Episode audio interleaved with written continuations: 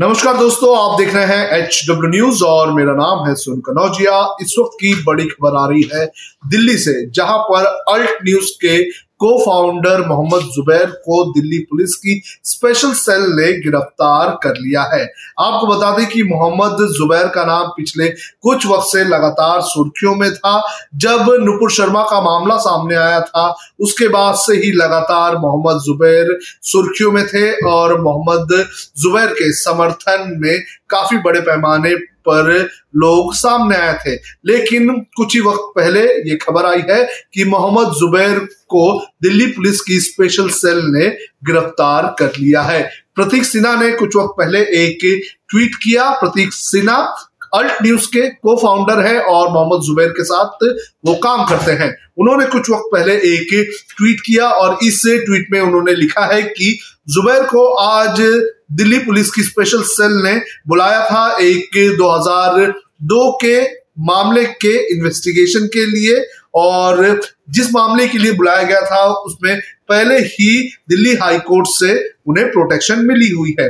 लेकिन शाम को लगभग पौने छह बजे उन्हें ये जानकारी मिली कि मोहम्मद जुबैर को एक दूसरे मामले में दिल्ली पुलिस ने गिरफ़्तार कर लिया है। और इस मामले में नोटिस देनी चाहिए, लेकिन नोटिस नहीं दी गई और मोहम्मद जुबैर को गिरफ़्तार कर लिया गया।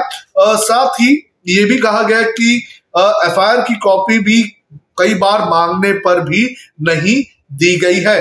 तो ये मोहम्मद जुबैर को लेकर ट्वीट किया गया है प्रतीक सिन्हा की तरफ़ से।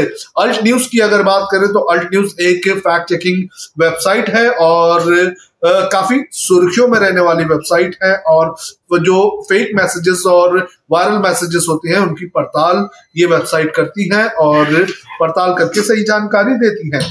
मोहम्मद जुबैर की अगर बात करें तो कुछ वक्त पहले जिस तरह से नुपुर शर्मा के मामले में जो इस्लामिक देश है, इस्लामिक मुल्क है, उन्होंने जिस तरह से आवाज़ उठाई थी तो उसके पीछे कहीं ना कहीं ये कहा जा रहा था कि मोहम्मद जुबैर ने जिस तरह से ये मुद्दे को उठाया था, उसके बाद इस्लामिक देशों की नज़र इस मुद्दे पर गई और इस्लामिक देशों ने मोदी सरकार पर प्रेशर बनाकर इस पूरे मामले में नुपुर शर्मा के ऊपर कार्रवाई करवाने के लिए दबाव बनाया। और ये भी कहा जाता है कि इस्लामिक देशों के जो दबाव थे, उन दबाव के बाद नुपुर शर्मा को पार्टी से निकाल दिया गया, नवीन जिंदल को पार्टी से निकाल दिया गया। मोहम्मद जुबैर पिछले कुछ वक्त से चर्चा का विषय बने हुए थे।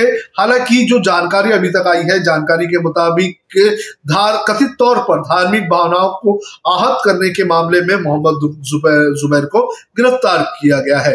हालाँकि कौन सा मामला है, क्या है, वो देखना ज़रूरी है और जब पुलिस की डिटेल जानकारी आएगी, उसके बाद ही पता चलेगा कि कौन से मामले में जुबैर को गिरफ़्तार किया गया है।